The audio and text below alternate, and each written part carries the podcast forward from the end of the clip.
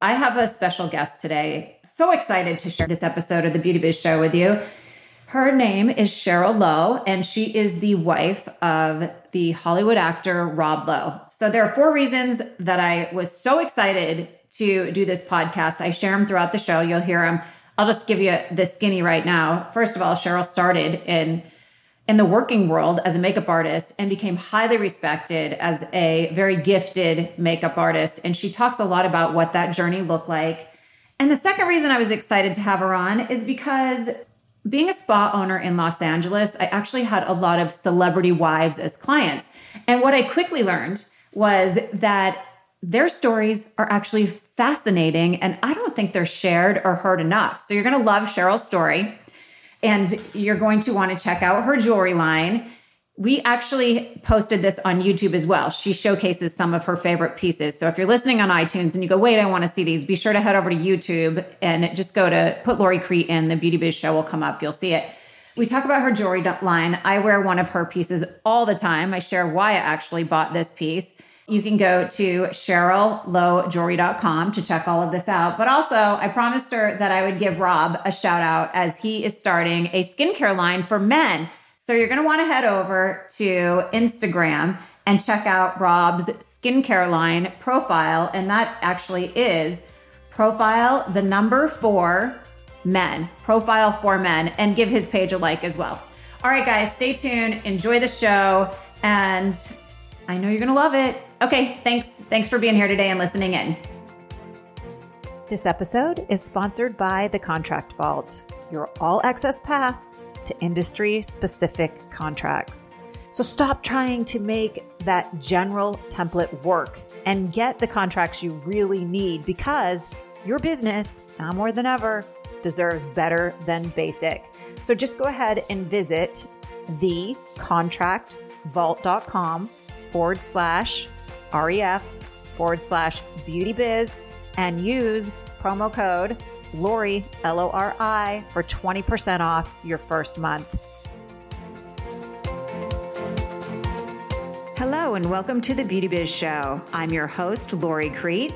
I'm a licensed esthetician, spa owner, industry consultant, speaker, and journalist, and the founder of the Beauty Biz Club, which is the only professional, success based society designed to dramatically up your bookings, increase your profits, and provide you with industry specific resources that are needed to succeed. If you'd like to know more about how you can become a member of the Beauty Biz Club, please visit beautybizclub.com. Now I invite you to join me as I feature inspirational messages from industry gurus and practical tips to tap into your best success. Stay tuned for some serious beauty biz entertainment.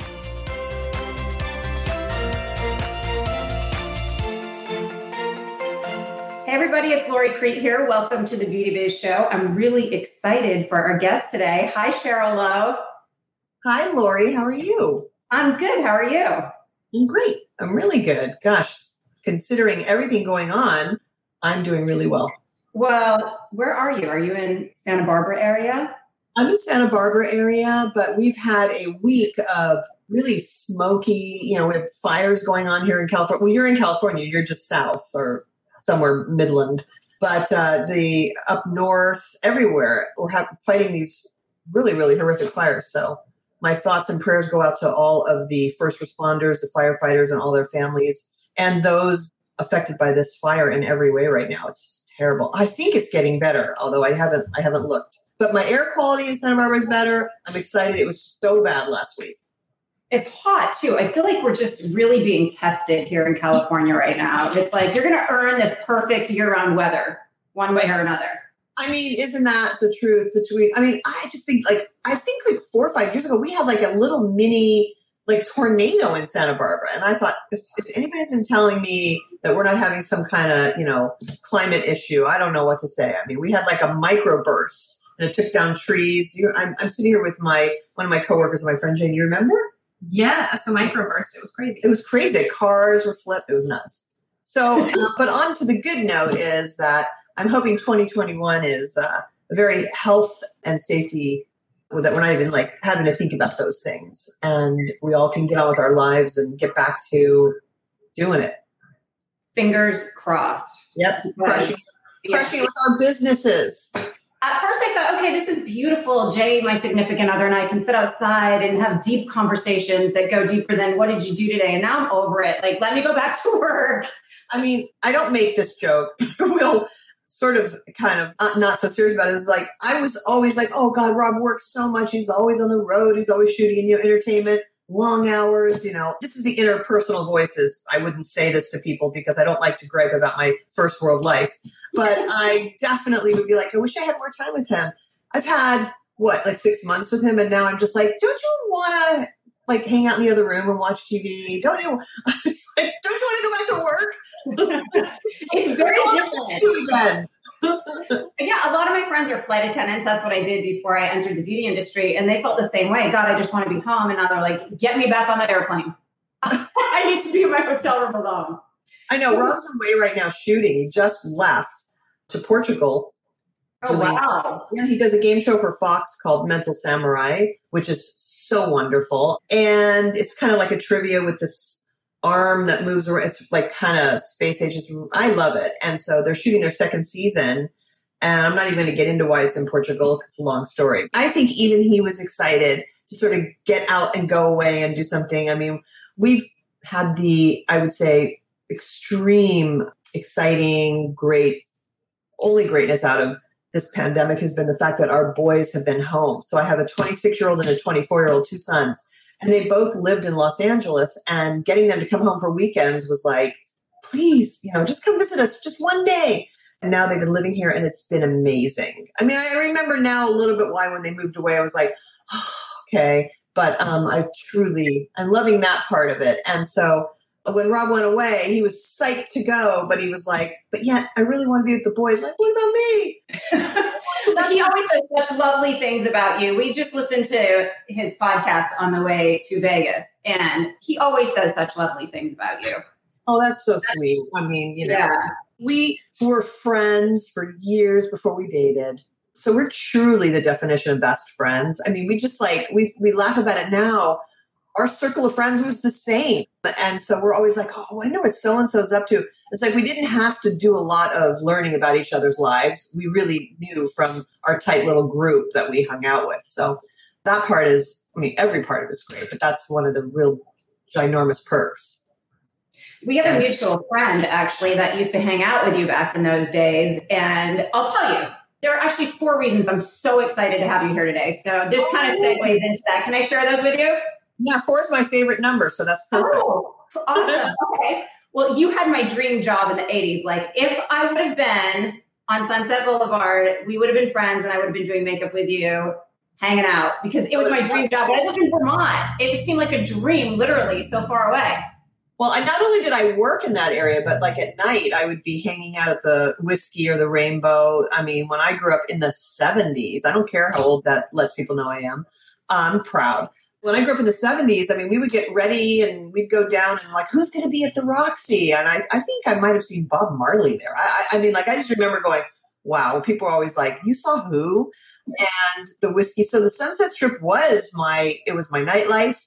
In a, I was a conservative strip girl and the day job was real when I had a night, that is, because working in the movie business, Vermont or not, I was just explaining to you, it is can be 16 hour days, can be six days a week. Yeah. I mean, it's your life. We, we used to joke that, not even joke, we would just discuss that the crew became a family and we were like gypsies on the road together. And we just like, you know, at the beginning of the movie, everybody was nervous. You'd all meet all these people, new people in your department. And then by the end, you're crying, saying goodbye to them and like, oh, we work again on another movie. You know, it was like complete excitement meeting new people and then grief saying goodbye. It was like so many highs and lows. Wow. Well, Camille Calvin, do you remember Camille? You worked with her on a lot of jobs. That's right. She oh was my, my client God. in my LA spa, and she used to give me all the scoop on how crazy you guys were. oh my God. Yeah. I don't even, I, a, a, part of me is like, turn it off and let's talk. Um, but um, because I have selective amnesia, it's one of my better qualities. so poor Camille would come in and I go, but you guys had my dream job. I know you're here for you know a facial or spray tan, but can I just ask you about what your life was like then? So I do know a lot of behind the scenes stories. I was a workaholic. So I would do like three movies a year. I mean, I just went one movie back to back to another. You know, I didn't like having downtime. And where I would travel for my movies or my, my television shows or commercials, that was my adventures. You know, I would learn everything I could in, in my time off about the cities and towns I was in. And I, I would antique shop and, you know, we'll get into it later, but one of the things I, oh, my, my favorite thing to do was to collect strands of beads or any kind of old museum type beads. And I started making jewelry at a very young age for friends and in my sort of surf and music culture I was in. But I would collect these beads and I would make necklaces and do all this fun stuff. So other crew members, I had a best friend who she would look for pre-Civil War quilts. And, you know, we all had like these hobbies we did, and mine was collecting beads. And so I always say I grew up in the movie business on location, traveling the world. And that's how, that's what molded me into sort of the textures and layers to my inner Sheryl. And I am grateful for that. And that's what the movie business did for me. And I remember being a little apprehensive about going that down that track because it was I sort of fell into it and it was at a time when there wasn't a lot of female makeup artists too. By the time I was working with Camille, I'd already been doing it for quite a long time. And when I first started, it was a mostly male dominant part of the business. So that was did you do? We grew up in Southern California. We just discovered Sherman Oaks. Yep. Yeah. Before, before that title was even invented, right? You said. Oh, just I saw that you were raised by a single mom and a grandma, and I loved that because I was so close to my grandma. I was at her house every day. She lived across the street. So, how did you find your way into the the makeup world, the world of makeup? Well, first of all, my mother was a hippie, and she worked as a cocktail waitress, and so her. I mean, this is like 60s and 70s. Imagine like this kind of retro cool hippie woman who was so pretty. And she wore the coolest stuff. Like she'd wear like like let's say like I'm giving a reference somebody could look up, a Rudy Gernreich back then, or you know, just like she'd wear these short dresses and these go-go boots and like, you know, really cool jewelry that she'd get at thrift shops. And I mean, she was just really she just figured it out. She'd know how to do it. She didn't have the means maybe financially, but she would she was very creative. And I loved watching her get ready. I just remember thinking it was so cool. Her makeup um, was a little like I don't know, Ali MacGraw kind of thing. And I'll think of some other people she reminded me of. And she loved her jewelry. And I remember when she would leave to go to work, I would just put it all on. I mean, seriously, like even her nice diamonds that she had gotten, I would put it all on and go down to the donut store to meet my friends. uh, my mom would just be like, "Wait, I, I noticed my ring." And I'd be like, "Oh shoot!" You know, run to my dresser and put it back. I'd forget, but I'd be like trucking on down to whatever whatever Winchell's Donuts at like seven at night when my mother was working, covered in her jewelry and her like purple fur coat. I don't know. I'd be like 10. I don't even know how come I was allowed to walk down to the donut store at 10. But imagine loaded in all my mom's garb. So I was inspired very young, and that was in the valley. And I, you know, I don't, I just think that my mother and grandmother both worked really hard. So I know I saw in these two role models strong work ethic, family unit, you stick together, you know, female empowerment to the best they could. They weren't intellectuals, but they were doers. Like they got it done. I mean, they woke up in the morning and it was like to work, take care of the boom, boom, boom. My grandmother was born in Kentucky. She had 14 brothers and sisters born on a farm. So hard work came to her, you know, when she was old enough to walk, probably. And she put she instilled that in my mom, who had two jobs supporting my sister and I. My mom and dad got divorced at a young age, and my dad was sort of off. He was a single sort of playboy, dating showgirls in Vegas. I mean, he was very colorful, great guy, but super colorful. So I have this really wild, colorful background in that way. The hippie mom, but hardworking. The grandmother from this, you know, giant farm in Kentucky with all these siblings. So it's like, you know, everybody was very hands on. And my mother had one brother, my uncle, who was one of my, I remember like that was the strong influence in my life, like the father figure. My dad was just, you know, whatever, rainbows and unicorns or Vegas. So my uncle was like, this is how you balance a checkbook. This is, this is how I want you to be independent. You don't need a man in your life to do any of that for you. You do it for yourself. I mean, it was like liberation before liberation was cool. And so I had this wonderful uncle who had never been married. And my mom and her two daughters, my sister and I, were his projects. And he was like, I don't want you to need anybody. I want you to need yourself and be there for yourself. I mean, it was incredible to have that. And so grew up in the valley, had a bunch of girlfriends, very social back, you know, in, I shouldn't even say the day, the dates. And I just, and we were all surfer girls. I remember every single day how excited I'd be right when I would go over the canyon and I'd see the ocean and then I'd get to Malibu and I'd surf or I mean actually like would ditch school and get to the beach. like it was so important to me and that whole culture back then in the 70s of the music. I mean, you know, like the surf punks and the beach boys and I can name so many. I just I loved it. It inspired me and I think that's where I first realized that's that's what I am. I'm an artist and I express myself through my environment.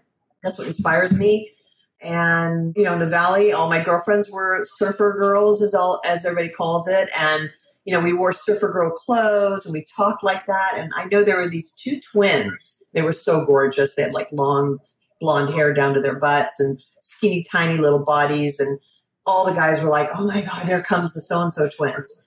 And they talked exactly like that first, like now that whole cliche Valley Girl talk, but they, I swear to you, they started it. I mean, they were doing, we used to all be like, oh my God, did you hear what they just said? Oh, they'd be like, oh my God. Or like, gag me, gag me with a spoon, all that, you know, I can't even do it now without just being so embarrassed. But I'm trying to think, what are some of the other really great Valley terms? Do you, do you know any of them? I looked so far away. I only remember for the show that I think it was Sarah Jessica Parker that actually, was she on that show, Valley Girls? That's right. the spoon and I mean, I this was, that's one that comes to mind. this was maybe around that time or before then. It was like also I remember that long drawn out whatever. I don't know. So my I, background. California, I was like, these people do have their own language. I started calling people Oh. dude. I'm like, what, why am I saying this? Oh, if- Rob still calls people dude. I mean, he'll, he'll be like, you know, meeting with like the head of a studio, a woman, and he'll be like, yeah, so dude. I'm like, no, no, no, stop, stop, stop. We don't do that. Nope. yeah, I started saying it too. I'm like, that doesn't, that's not me. Why is it coming out of my mouth? So it, as you're going to the beach and you're you're doing your thing and having fun, how did what was your first makeup job? How did you find your way? Was it at like that one department store that had the makeup counter in the valley, or how did you? Hilarious. No, it's true because in the valley we had like May Company and Yeah. um, you know then a bunch of boutiques. So what happened with me is when I was raised by mom and grandma, but then my mother remarried. And the guy she remarried owned a couple catering trucks, and I'd go to work with him in the morning, and I'd do the change belt. And every day we'd stop off at Fred Segal in LA, and he every time I worked for him, and that's how he'd pay me, He'd buy me like a t-shirt or a pair of jeans or something. And I just remember the cosmetic counter there, just looking at it like, you know, I couldn't leave there. And of course I was too young. I was like 10 or 11. I couldn't buy anything there. And he would just be like, I just remember him pulling me like, we gotta go, we got, and I'd just be looking at it all or like the jewelry. And that was my thing. But you know how it, it sort of sets in subconsciously. I didn't really, I sort of thought I just loved fashion, but I didn't realize that I was always drawn to a certain part of it because I was too young to recognize that when and so he also was somebody who instilled strong work ethic at a young age i was surrounded by them when i graduated high school i decided you know my dream which had always been to be a designer in some aspect i thought design clothes then i went to design school and you know when i was 14 i, I told you i designed i might have told you earlier um, we weren't on the show yet that i designed i would get like beads from all over, like in Laguna Beach. They had these cool little bead stores, and I'd make cool necklaces for my girlfriends. It was like our surfer jewelry, surfer girl on the that you could wear with your bikini, like little body belts. Before that was cool, made out of beads and stuff like that. I loved doing it. And then I, when I was like eight or nine, I, you know, we, we had no money. So it wasn't like I could just get what I wanted. So I had to make what I wanted. And I would go to thrift stores and cut stuff up and sew and make really cool things. And everybody be like, that's so cool. So I kind of got it in my head early on. People liked what I was making. And for me, it was a necessity. So, and I remember doing, I saying to all my girls for my birthday party, everybody has to take their hands, put it in paint, their jeans. So it was like paint your clothes party. And that's how we all came. So it just started young. After I graduated, I went to this design school. I loved it. And I, I leaned more towards fashion and clothing. And then when I really got down to it, I realized, do I really want to be downtown LA? It's away from the beach. I mean, the beach would always come, you know, full circle to me or the ocean. And I just needed to be able to travel. I was like, what can I do where I can see the world? And clothing design isn't going to do that. In the meantime, a friend of mine had come and said, Do you want to? They're looking for some models to do this Valley Girl catalog. So I was like, okay. And I just remember, I forget the guy's name. He was a DJ. His name was The Poor Man for KROQ. And it was him. And I remember he was like laying on top of us girls and we were paddling his bottom thing. And that was the Valley Girl catalog, I mean, calendar. And I don't remember what month I was. And that started, so I started modeling. I mean, I was never like the model, but I did it to make a living. And I thought, great, I'm going to also try to do, maybe I can style. I'm in design school. I could get like two paychecks. So I started styling. And then I had a professor at my design school who taught theatrical makeup. So I said, well, I'm going to learn a little makeup so that I can also do makeup styling and modeling. This is that, you know, little girl grown up with everybody kicking me out of bed. Go, go to work. So I started doing, I went to my mother's cabinet and I got all my poor mother. I mean, I just took everything from her. Um, I got all her makeup. I put it in a tackle box. I read Way Bandy's book on makeup artistry, like two of them, who I was obsessed with him. I did. I learned that for myself because I used to also put all my mom's makeup on and wear her jewelry down to the donut store. So then I read Way Bandy's book and I practiced on all the girls in the neighborhood. I sat all my sister's friends down and I just took photos and I created like a fake lookbook, uh, you know, whatever of test shots. And I presented it to the photographers that I was modeling for, and they were like, "Great, you're hired. You can do makeup and modeling." And I fell madly in love with the makeup side of it. I ended up meeting with a woman in one of my shoots where she's like, Yeah, I know this rep for Sebastian. You should maybe do Sebastian makeup. And so I worked at a salon in Studio City as a makeup artist for Sebastian. And in came Garry Marshall's wife. Garry Marshall recently passed away, but he was a, a, wonderful director. For those of you who don't know, did Pretty Woman. I mean, just I can his credits go on and on. He, you know, Happy Days back in the old days, and he was wonderful. And I did his wife's makeup, and she said, "My husband is a director. If you need any help," and he gave me my first start. I did a little a project he funded from a female director. And I don't even know if it ever got made, but she was the, one of the actresses in Happy Days and they stayed friends and she became a director and he funded her movie. I did the makeup and the one of the locations two weeks in caught fire. It was a old theater. And I was trapped up in the projector room where I was doing the makeup. And I, I remember somebody screaming, get out, get out, it's on fire. I was the last person to make it out of that building and I couldn't bring any of my makeup, I should say, the stuff I grabbed from my mother's cabinet. And I remember it all burned and Garry Marshall bought me all of my makeup, like state of the art from the professional makeup, movie makeup place. That was like to me the greatest thing. He was so generous. You know, may he rest in peace. He was a wonderful man and his lovely wife, Barbara. And that was, I thought this was meant to be. I love the makeup side. And it went from that movie with Garry Marshall to I met a woman who took me as a mentor. I did eight years of movies with her. I mean, I've done over 40 or 50 movies. I've worked with, you know, with Al Pacino, the Harrison Fords, Brad Pitts, every, I mean, Julia Roberts, Gwyneth Paltrow, did everybody's makeup in the end. But it just started, you know, I, I, I got mentors. And that's always my focus when I speak to anybody, like to you, Lori, or to anyone, is it's so important to find mentors or to be a mentor. Yeah. If you can, my whole mantra, I try to stop and say, you know, how can I help someone else with all these great things I've learned and all this incredible i'm like a sponge. I've taken in so much. I have so much goodness from people around me because i didn't have much growing up and everything was through mentors or you know really wonderful women that inspired me and empowered me gifted me with their fairy dust. And i want to do that in return and i hope i can little by little but it was all about all this mentorship that helped me get to where i where i was. And one of the first women the makeup business she had been doing movies. She was union. And again even she was never really the head of a department because it was always men then. She made me her assistant and next thing i just like that was it. I people loved my work and i became a personal request for a lot of people and and i loved it. I did it for like 19 or 20 years. It's not how I met Rob, but it is how how that happened. I mean, you know, we had mutual friends through my work in the movie business, and and then I met him, and we worked together, and um, which just solidified our friendship even more. We started dating shortly thereafter. We never dated on anything that we worked before we got married, and then after we got married, I did a couple jobs as his makeup artist, and then he fired me. but so I got started in makeup artistry from sort of everything started from the desire to go to design school. And then in order to pay for the design school, I modeled, which because I knew that wasn't going to be my life's goal or my dream. And I was a means to an end. And then, you know, one thing led to another because I listened to people. I stayed true to what I wanted to do, but I took in like, okay, this is in front of me now beauty and makeup artistry. I did end up going to school and classes when I became an actual makeup artist versus my mother's cabinet makeup artist.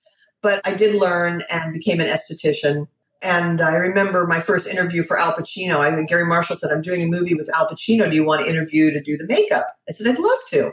And everybody was so nervous, like, oh my God, you're going to meet Al Pacino. How you, blah, blah, blah. I was like, what? You know, I actually looked at Al Pacino. I mean, the guy has blocked pores and needs a facial.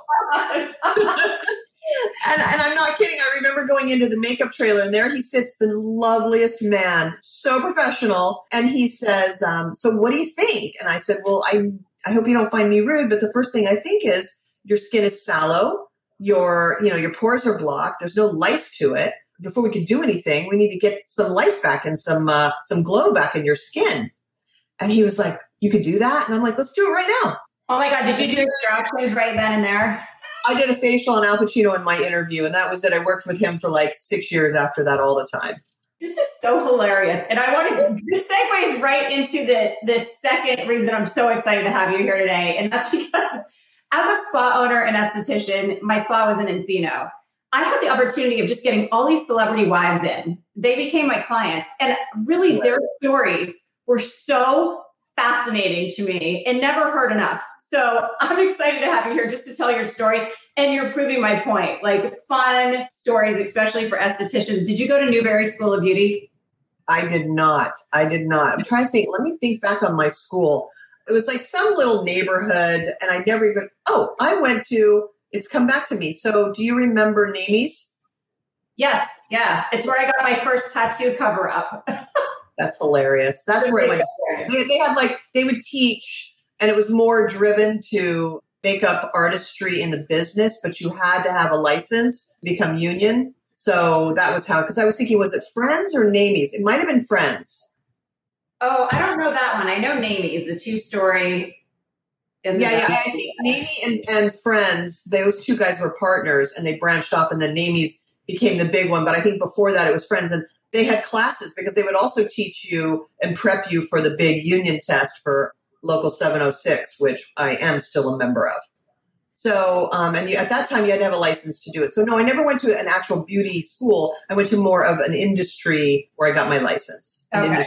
But yeah, and I mean, are you kidding? The stories are so crazy from back then. Things are very different now. Thank God. I mean, you know, this was the 80s. This is the yeah. 80s. Woo.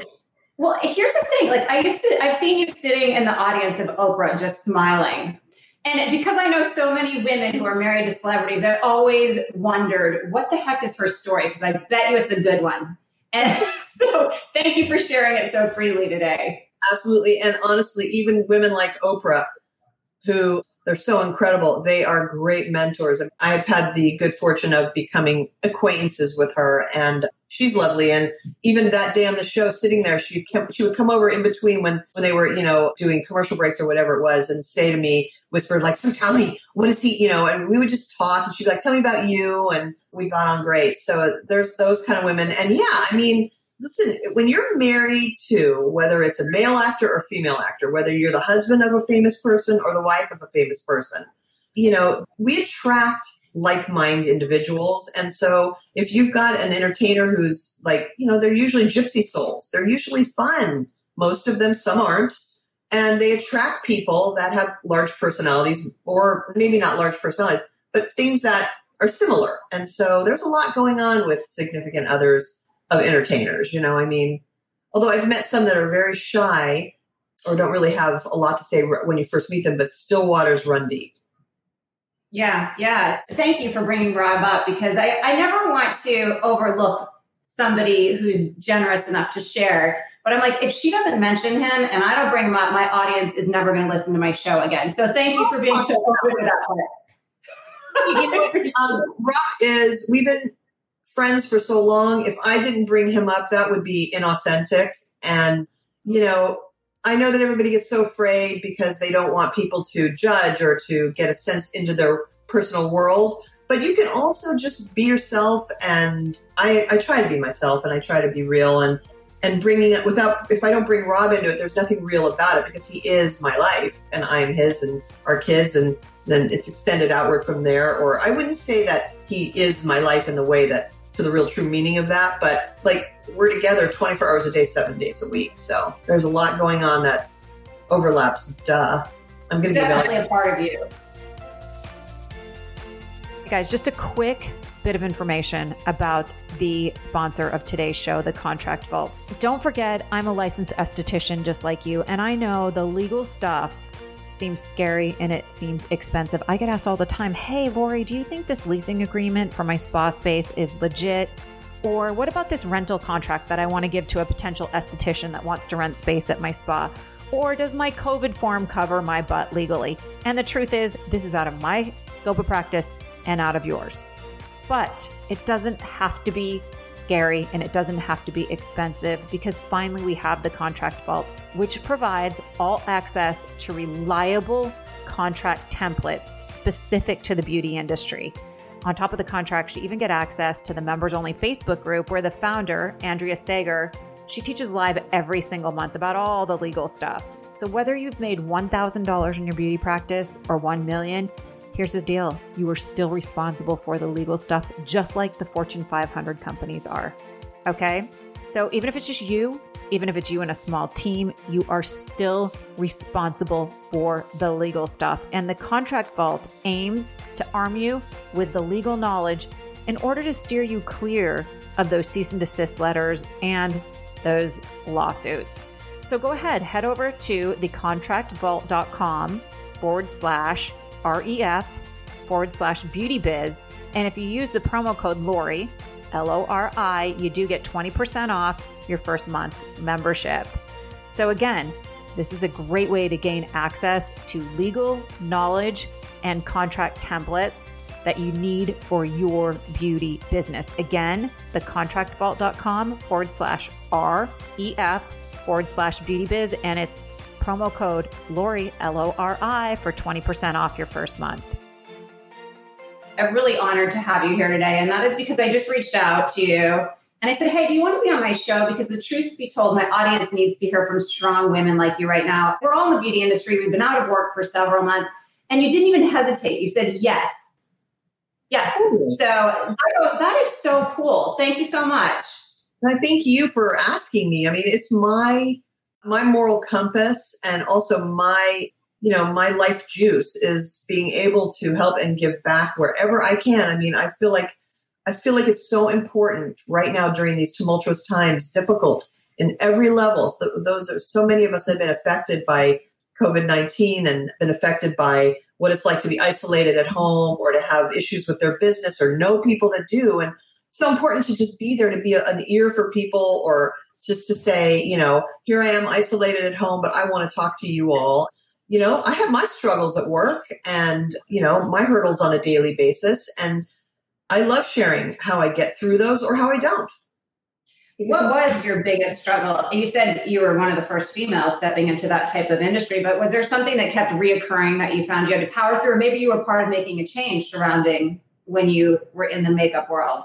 I think it's a great question. I feel like, you know, it was most careers were really male centric, and that is the truth, you know, and it's not like they discriminated against women, although some did. I just remember not letting that seep in and just saying, this is what I have to offer, and I'm going to persevere. I'm going to keep trying. I'm not going to give up.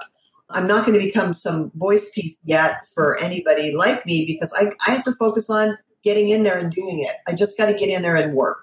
And I remember I had issues with the union on a movie I did with Al Pacino, and he got a trailer and they wouldn't let me work on the Paramount lot yet until my status changed.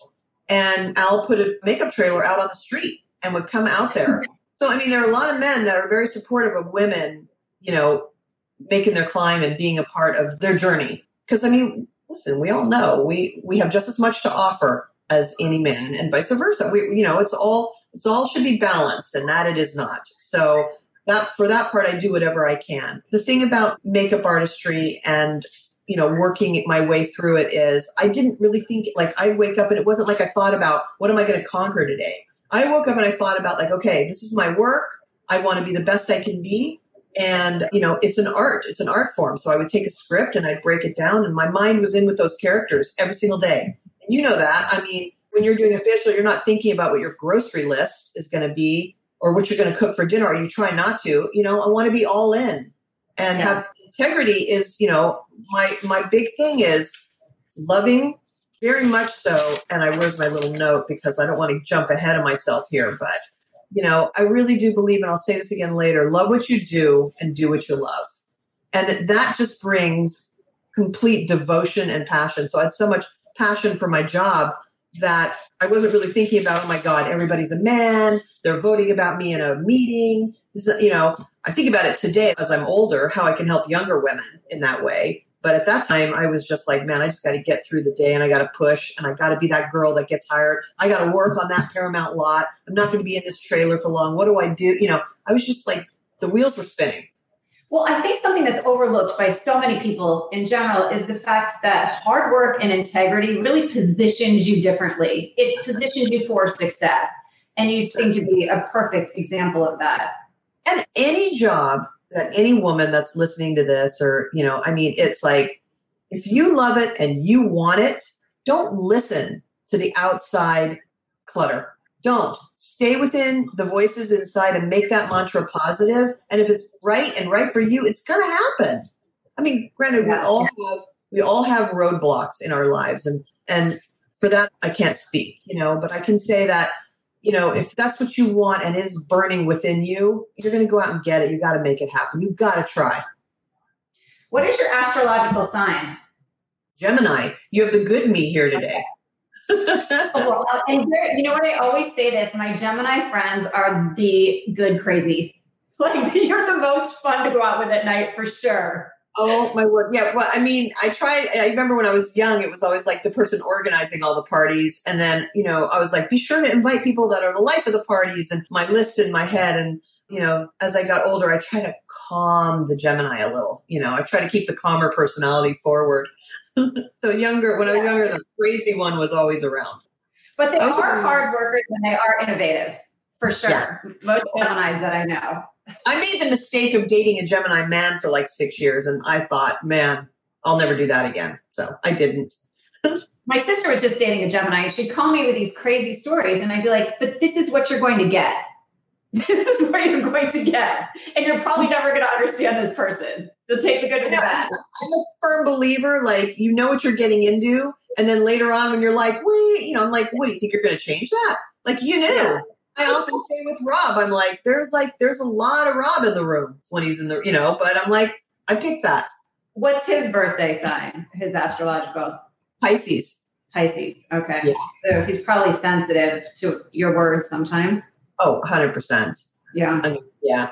I mean, you know, he's sensitive to all. He's, he's a very gentle, strong, perfect balance.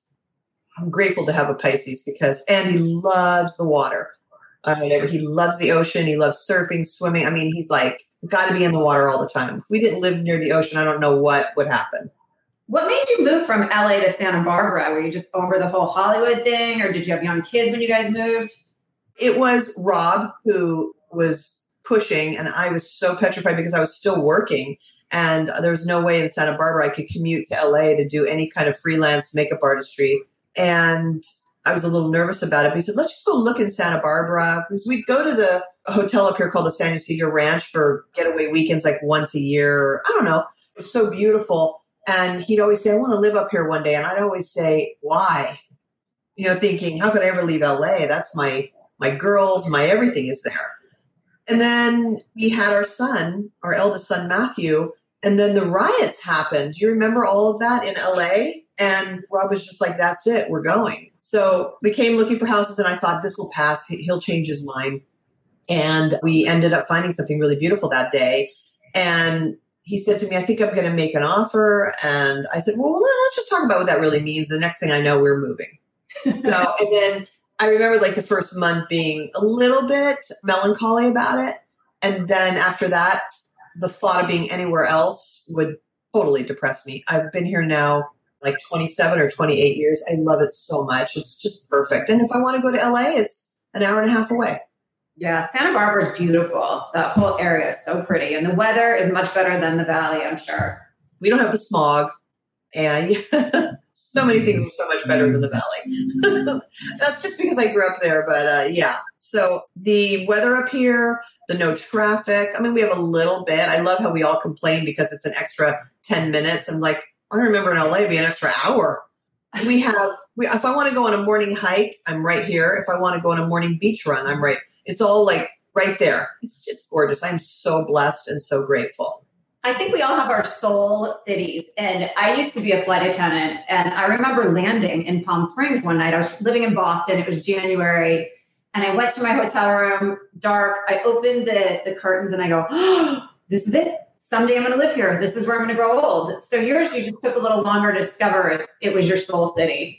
Oh, well, you know what? I feel really connected to Palm Springs when you say that. I mean, Palm Springs brings out this I feel like I don't know much about the afterlife or what I hear or read, but like the whole like we've been here before thing. I feel like I lived in Palm Springs at another time. It's like my grandmother, my father's mother, lived in Palm Springs, so we'd go there on weekends when I was super young. And I just remember I say super young, I think I was probably just under 10. I remember the mountains and the desert and that smell. I mean, you know, ugh, like it's so beautiful. And the smell of the heat off the dirt into the mountain it's like hard to describe, but when you're there, you know what I mean. And that sort of that calmness, that mana to it. And then that the 50s and 60s architecture. So it is like it's like a backdrop, the most picturesque. You can't even describe it. It's not like anywhere else in the world. And I go for my morning walk, and I can take pictures of cactus for like three hours and just forget about everything else. It's such a magical place for me. And it is the calmness and the stillness there that just gets me with the heat.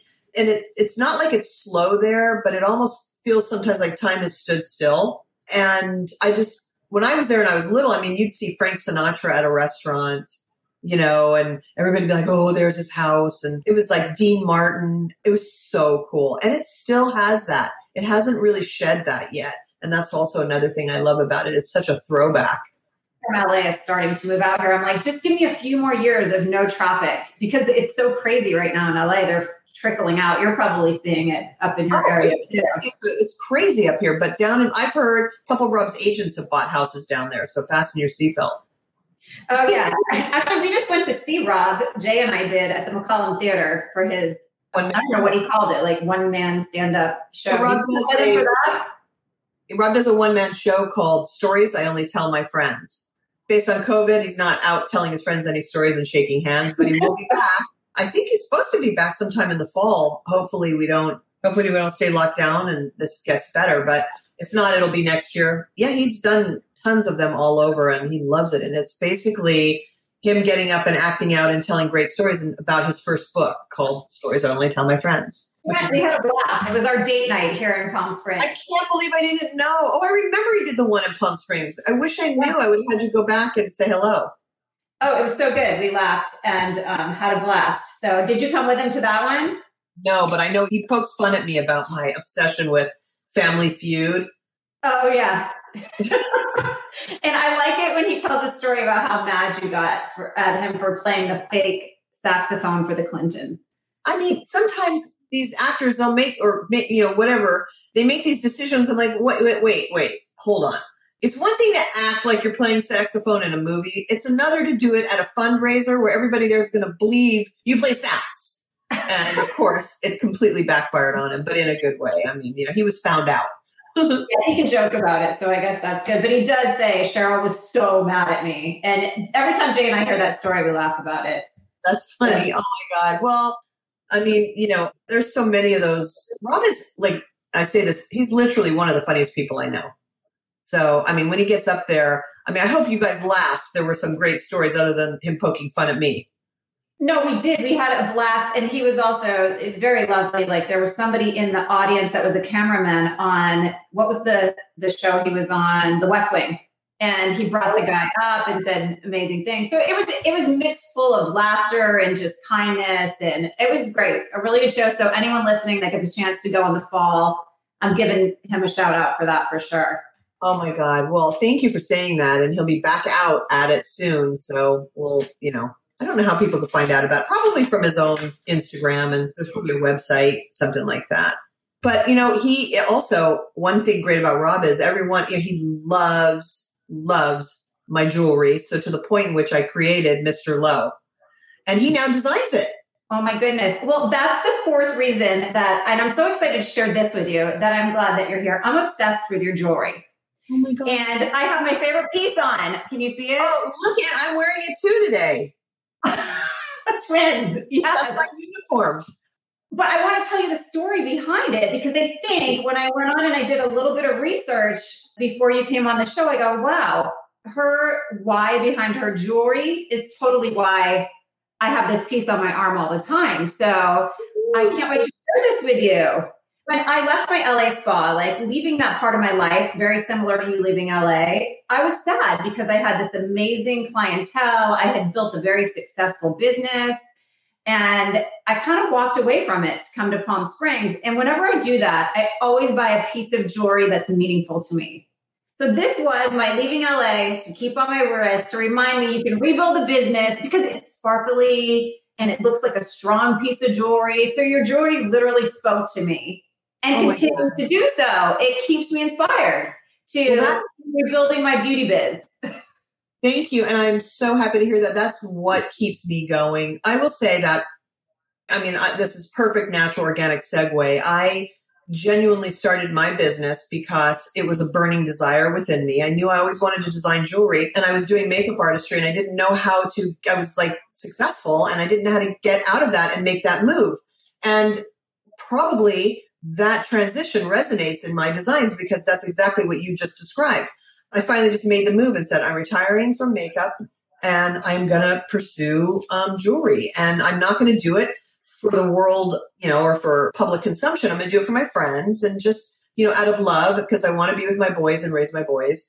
And I started it in the dining room with my, with the woman that would help me with my kids and with the beads I had collected around the world with all of these great movies. And so there's a piece of all of my history and my passion in all of these gemstone bracelets I make. And I was one of the pioneers of doing these bracelets on elastic because also it was all about independence, you know, self esteem, like do this for myself. This is all about empowering women, giving that message out and giving back. And so I don't want somebody to have to latch my bracelet on for me. I want to be able to like, and, and stacking and layering personality, more is more. So I started to hold beads on elastic. Well, there was like a couple other out there, but the gemstones were what did it for me. The spirituality, the meaning. Like life is um, filled with transitions and changes, and that's the beauty of it. If we look at it as the beauty, sometimes it can be fearful when you're when you're you know closing a door, but you then until you make that bold move, you recognize there's one open for you that's probably better you know? Yeah. And for me, leaving makeup artistry, which was my security blanket, and what I thought, look, I'm an artist, I have to express myself. I have to express myself painting faces. And then I, you know, there was something missing always. And it was that, that desire to create these beautiful pieces of jewelry that bring out in each person that wears it something that it means to them. They don't envelop, my jewelry doesn't envelop them. They envelop my jewelry. It becomes an extension of them. It doesn't define who they are. So it is an extension of me. I very rarely take it off. I just and that's that's how I choose jewelry. Like I like a piece that I can just wear forever and not have to worry about it. And that piece is also re- really reminds me of the 70s because it's very, you know, ID bracelets. I mean, that was the thing. Yes, yes. right? And I was the first gift I ever got from a boyfriend was an engraved with our name on it ID bracelet. I'm telling you, me too. I mean, I I always end up designing my collections around the 70s. It's so wild. And I mean, people are always like, what inspires you? I'm like, the music of the 70s, the nightlife of the 70s, the fashion culture of the 70s, the icons of the 70s, all of it I love. And even if I weren't in high school during that time, I still would love that. Think about it. The greatest like decade ever. Going back to like the second reason I'm happy that you're here is I think there's probably, and this is your opportunity to speak to this, a misconception that this is easy for you because of who you're married to. But I know because I've followed you, you were going to the gem shows. I know I heard Gwyneth Paltrow just say you got your own investors for this line. So share away. Tell me how hard you work at this and how much it means to you. You know, I would say the only great thing about being married to Rob Lowe that helped me with this business was the fact that he supports me in any decision I make. That he wants the best for me and he is the kind of man who will say, I want you to follow your dreams, do what you have to do. Do it, please, go. And, you know, how can I help? He never in the beginning lent his name to it or asked me even said do you want any of that and i never would have this was this is a, an extension of me this was my passion and also i didn't quite frankly care how successful at that time it was. I just cared that it would get out there and that it was about the spiritual resonance of it for me what it meant. And you know that my girlfriends would be able to give it to their girlfriends or you know men could buy it for certain guy friends i knew could buy it for their partners or their sisters. I mean that's what it was. It was like you know, it's about getting, it's sharing the love. That's what I wanted to do. And so, I mean, in the beginning, I invested my own money and he's a great partner to me in that way. So, you know, he was supportive and that's, that's how that, other than as far as did his fame make a difference? No. You know, his fan base are not looking to buy my jewelry, to be perfectly honest. And um, it wasn't exactly my demographic in the beginning. It wasn't, you know, I was really designing it for my friend group and the kind of women I admired and looked up to. And a lot of those were the working woman, the nine to five, the, the secretary, the personal assistant, the, you know, the nurse, the dental hygienist, the, you know, it's like that. It's the, the woman that has the kid at home, you know, and goes out to work and comes and picks her kid back up, the working woman. I wanted to be to make sure she could have access to my jewelry. I was not going to design completely a whole line based on price points that people couldn't access. So well, that's I know you put so much hard work into it. I know you're even like at the Tucson Gem Show picking out the stones, right? 100%. I mean, that's my favorite thing. I think like all the girls first of all, I have a team of 17 people that work with me, and, mo- and, all of them are women. I mean, it's just, you know, and always since the day I started, a portion of my proceeds go to women and children's organizations or you know whatever we can to give back and and so the girls always at work are like my god tucson gem show's coming show's gonna go crazy you know and i drag like five people up from my company where most designers bring themselves and one other I'm like, oh, she has to go. She has to experience it. You know, it's so bad, but so good. And I look forward to it. And I don't just go to the Tucson Gem Show. I go to, you know, Vegas JCK and, you know, I look around. I mean, remember I started as a collector of gemstone beads. So to miss a gem show for me would be devastating. And as far as like how involved I am outside of the marketing aspect of my company, I didn't even start marketing on my brand until a few years ago. And I've been doing this 15 years. Oh, so it's like, um, yeah, 15 years. And I started, and Neiman Marcus was one of my very first. I mean, Neiman Marcus is what everybody's calling the Rob Lowe in my life. It was them. They said, you know, they were they were the ones that said, "Will you please?" We saw VIP shopper saw my jewelry on one of my friends and said, I have to have that here. Called the corporate office. They set up a meeting with me. I was dying. I'm like, I don't have a collection. I just have a bunch of pieces on my dining room table. I put them all together. I met with the buyer. She was like, we'll take it for 10 doors. I was like, um, it's like me and my nanny. So, you know, it's a great story. And it's also, I, I'm going to go back to, I, I really credit Maria Shriver, who's my friend of 30 years. We all know what an incredible woman she is. And if we don't, we should because, uh, she worked tirelessly on giving back and helping empower women. And right now she's focusing her life's work on separating Alzheimer's as a gender research and the difference, you know, two out of three cases diagnosed are women. And there's all sorts of stats I won't do now, but so she's incredible. And she's, like I said, she sprinkled that fairy dust on me. You know, get out there, Sheryl. Your jewelry needs to be out there. It's beautiful. This is your passion. You know, you're going to be there for your kids, but do this for yourself. So it was really like a mixture of a really great group of people supporting me emotionally and intellectually at this. And Neiman Marcus came. I said, I'll do one door because I didn't want to miss out on my boys' things, and I know what that would mean. What and does one door mean? I'm not like you said they wanted ten doors, but I don't know what. so there's, I don't know how many, how many Neiman Marcus stores are there? At the time, there were like almost just under 40 or something, or maybe more.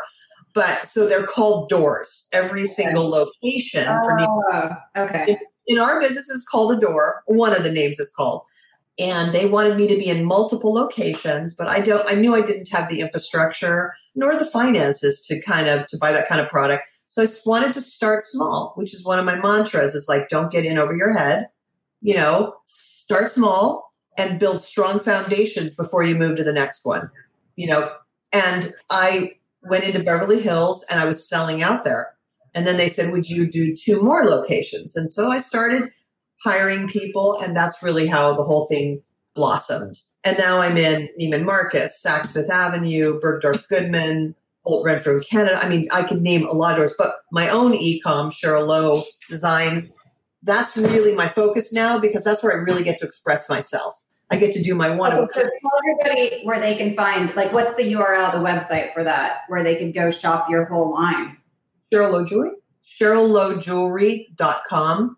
And Okay. uh, I'm working really hard on it. My website's been is being built now, but it is pretty. It's looking great. And more importantly, the pieces that are on it are the, really, truthfully, the Sheryl's favorites because you know sometimes I could only make one, or I can make two or three of something, and I can't send that to a place that has 30 doors.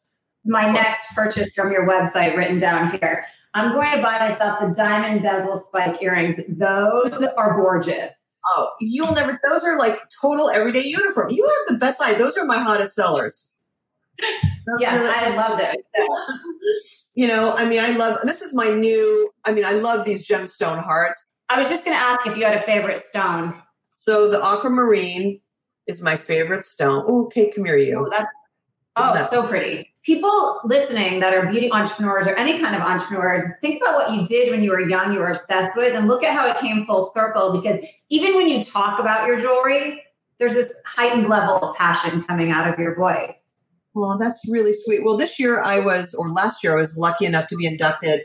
Last year I was inducted, and it's the like the Fashion Designer Council. It's the it's amazing, and it is really to me. It was like I cried. Talked about what makes me cry. That made me cry. It was a lifelong dream, and I'm I'm really blessed that they they chose me. And based on your work and the difference you've made in the fashion industry, and that you've set your own path and you have your own niche and it doesn't overlap with others. And I like to believe that I pioneered this whole layering and stacking look with sterling silver and diamonds so that you could wear it if you're at a lunch and then wear the same piece to dinner. So it's transitional. Like everything, remember I told you that this this line is all about embracing change and feeling comfortable with with new things in life and empowered and strong by it.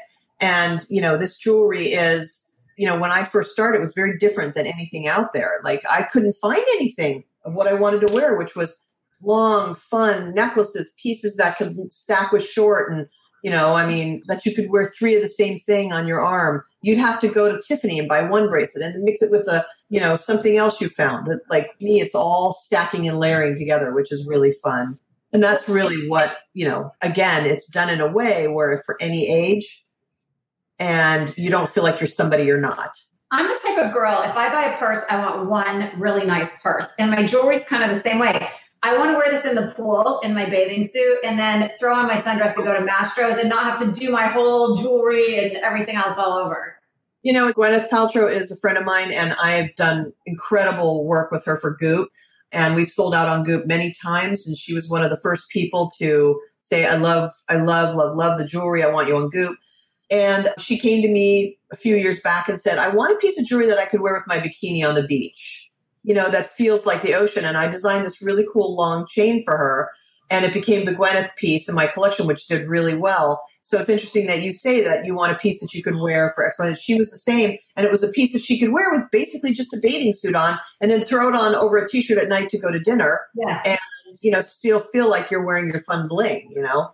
Yeah, that's exactly how it feels to me. So it's so crazy because I think I believe in just divine timing and you know having a conversation. What makes you cry? I want to share a little bit of a story, and then I want to see if you want to do a, a little collab with me. And this just happened when I went to check my mail this morning. Wow. My neighbor is like 12 years old and they got in a bad car accident right before Christmas. And I watched her today. Okay. We're all complaining about COVID and being on lockdown. I watched her dad trying to get her out of the car. She's not in a wheelchair. Oh, And I've watched her sitting in her yard. Her whole soccer team went by with the parade, cheering her on. And she kind of could get out of the car herself today. And I thought, oh my gosh, I've watched her so powerfully heal her body. What if Sheryl and I could collaborate on a cool gemstone bracelet that I could walk over and give her? Because I think gifts, thoughtful gifts, heal. So if you want to do something You don't like need that, to collaborate. You can help decide what would be best, and we will give that to her as a gift to inspire her to keep on bursting and, and pushing through her barriers. That's what we'll. right now, doing nice things for people is keeping me sane. That's right. Well, that's so sweet of you. You pass the message on to me. I'll give a piece to her. I'll send it to you. You can present it to her, and it will be from us. It's so tiny. She's so tiny. She's like 10 12 years old. She's probably 12 years old. So I just think when you random acts of kindness, healing stones, just this will help heal this little girl that I've watched her legs literally start moving again. So I would love to. We got it. Yay, we're going to do that. I'm so excited. Thank That's- you. Thank you. Those are the kind of stories that make you cry at first, and then you're so, so grateful and pleased to hear that it turned out and that she well and that she's getting better. So Yeah. I'm in on that, you know. Awesome. Thank you. I appreciate it. And I know it's something that she'll take with her for the rest of her life. Right? So that true. somebody cared enough to do this for her. Thank you for doing that for her. And I'm I'm just a, a small part of it and I'm thrilled to be asked. Awesome. Thank you for that. And then, oh my goodness. So SherylLoweJewelry.com is how people, because they're going to, and for those of you guys listening on iTunes, head over to YouTube because this is where we're showcasing the jewelry and having fun together as well. So just go to YouTube and, and search Lori Crete and my show will come up.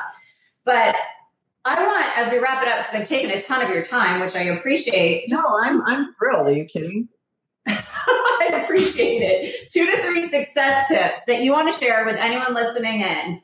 That you know what, this is perfect. Can I even like niche this down? Your share somebody who's in the beauty industry, feeling beat up, and maybe wants to step into a different area of passion to create profits. I would suggest that idea they have be genuinely authentic, true to their to them, personal to them, and they, they start with that vision and they stick with it. So it isn't like some idea that they're kind of believe in, but they're hoping others can help them fine tune it. Because in today, at this time, it's like find an idea you love, stick to it. Also, then bring in, or when I say stick to it, like when you're thinking about it, that's what you're thinking about. What do I love about this? What do I want to do? What are your goals?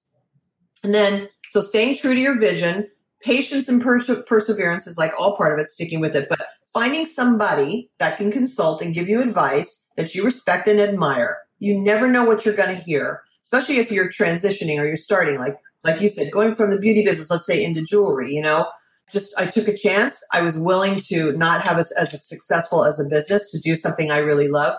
But if that isn't the answer and it's and it's mostly like business driven, then I would say it still should come from a place of passion, something you really love doing. Because I re- it really goes back to: Are you proud of what you're doing? Are you making a difference? Do you feel proud when you leave every day after work, as tired as you are? Are you inspired still? And are you empowered by it? And what this new idea that you're going to transition to, make you know, think about that. You think you'll be that? What's the pathway to get there? And the pathway is like on a physical and technical level, try to find somebody that can give you advice, research. Now we have the internet. I mean, back when I was young, we didn't have that.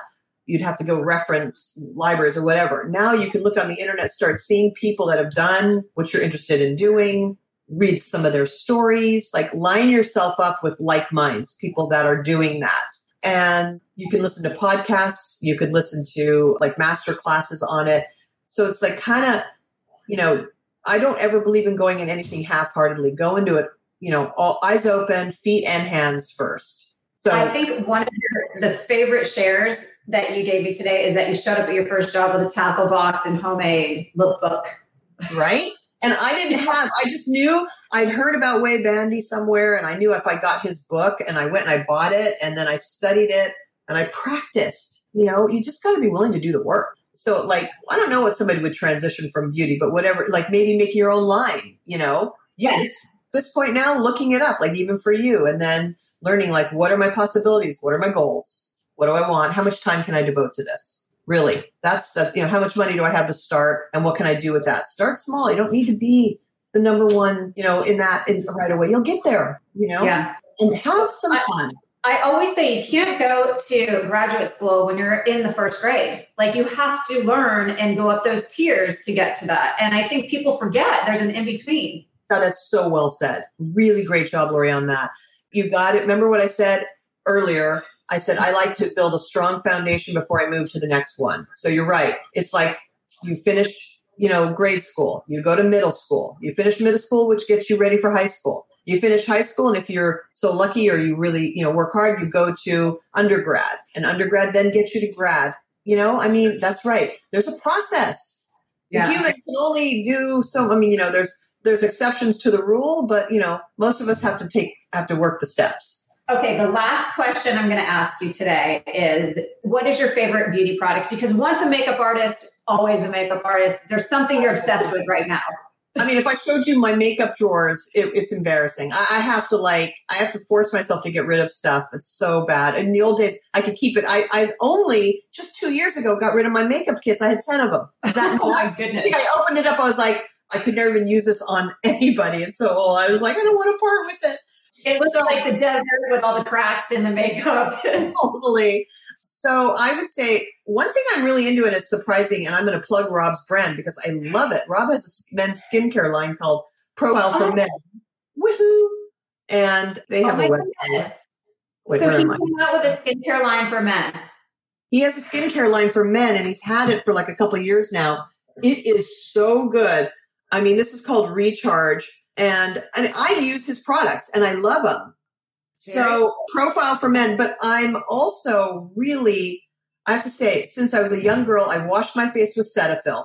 I would never change that for anything. I'll use a a balancer like Kiehl's cucumber. I love that, or calendula, and I love my my skincare. I do Rob's, but I really love the Goop cream. I have to say that. Have you used any of the Goop products? No, and I love Gwyneth. I go on her site and look around all the time. I think it's brilliant how she's actually transitioned into another area of passion. wonderful, a great mother, a great partner, a great friend. I've noticed since she's young, but I wouldn't buy Goop if I didn't love Goop. She knows that about me.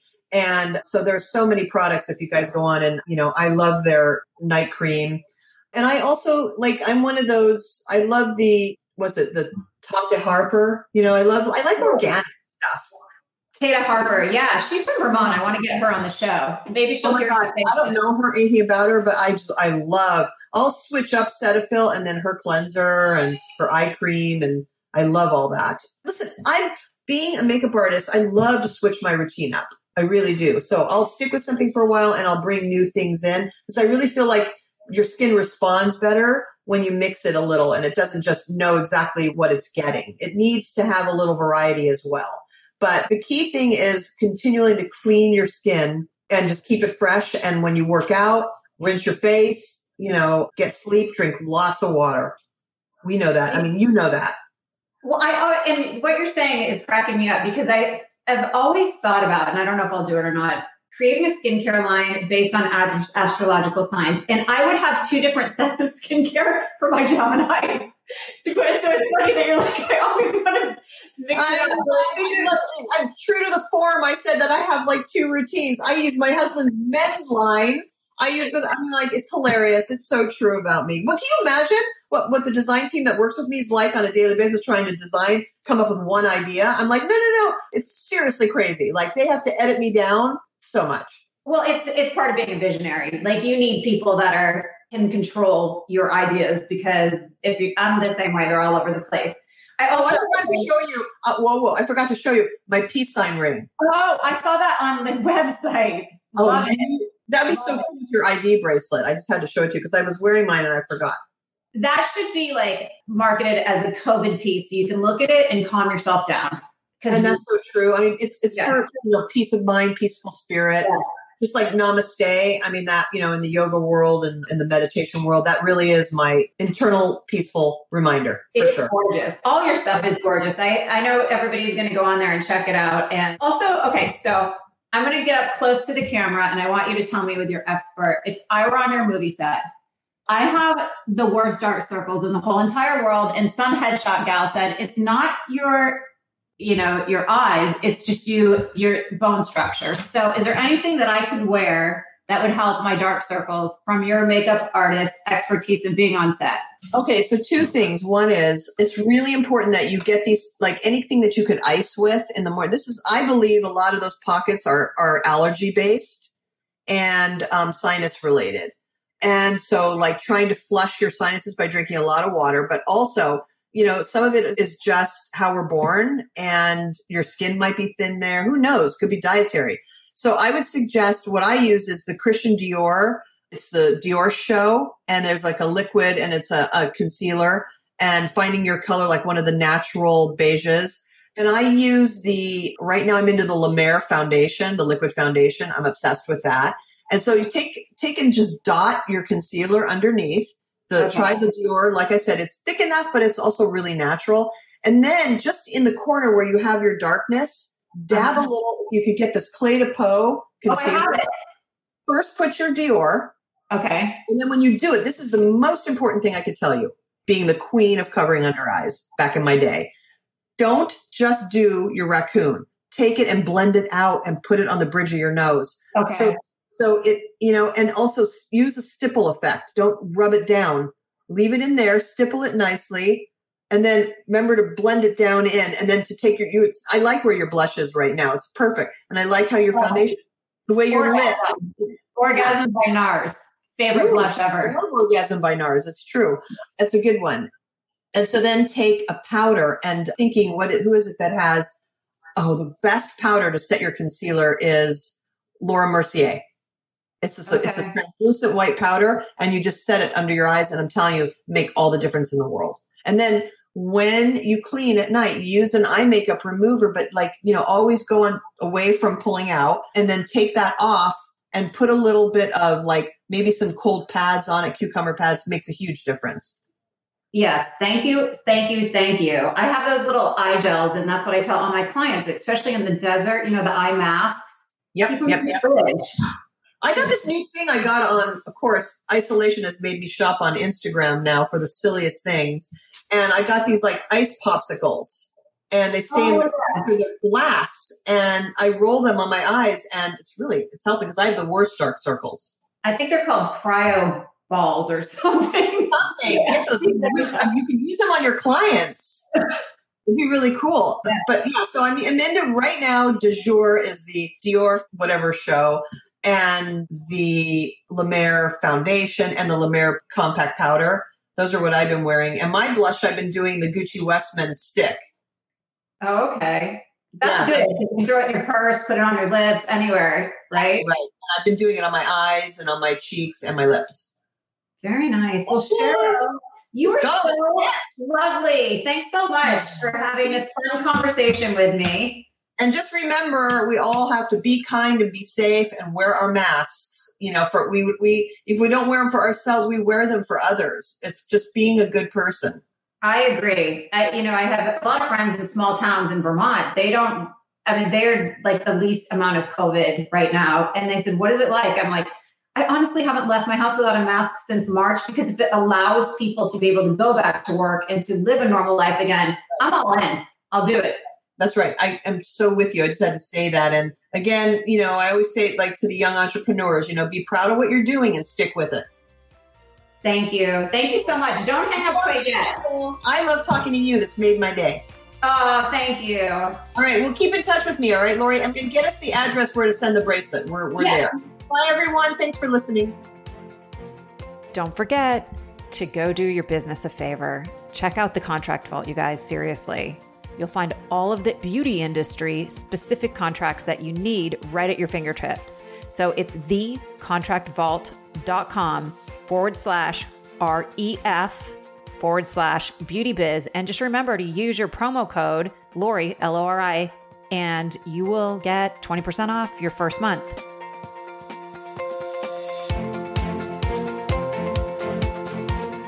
Thanks for joining me for today's episode of The Beauty Biz Show. If you enjoyed the show and you would take the time to leave a kind review over on iTunes, that is very much appreciated. And if you find you are left craving more beauty biz inspiration and success tools, then you're going to want to head over to beautybizclub.com, which is the premier online success academy where talented practitioners go to maximize their potential and to become booked perfectly. Again, that is beautybizclub.com, and it would be my pleasure and my honor to help you tap into your highest potential in the beauty industry.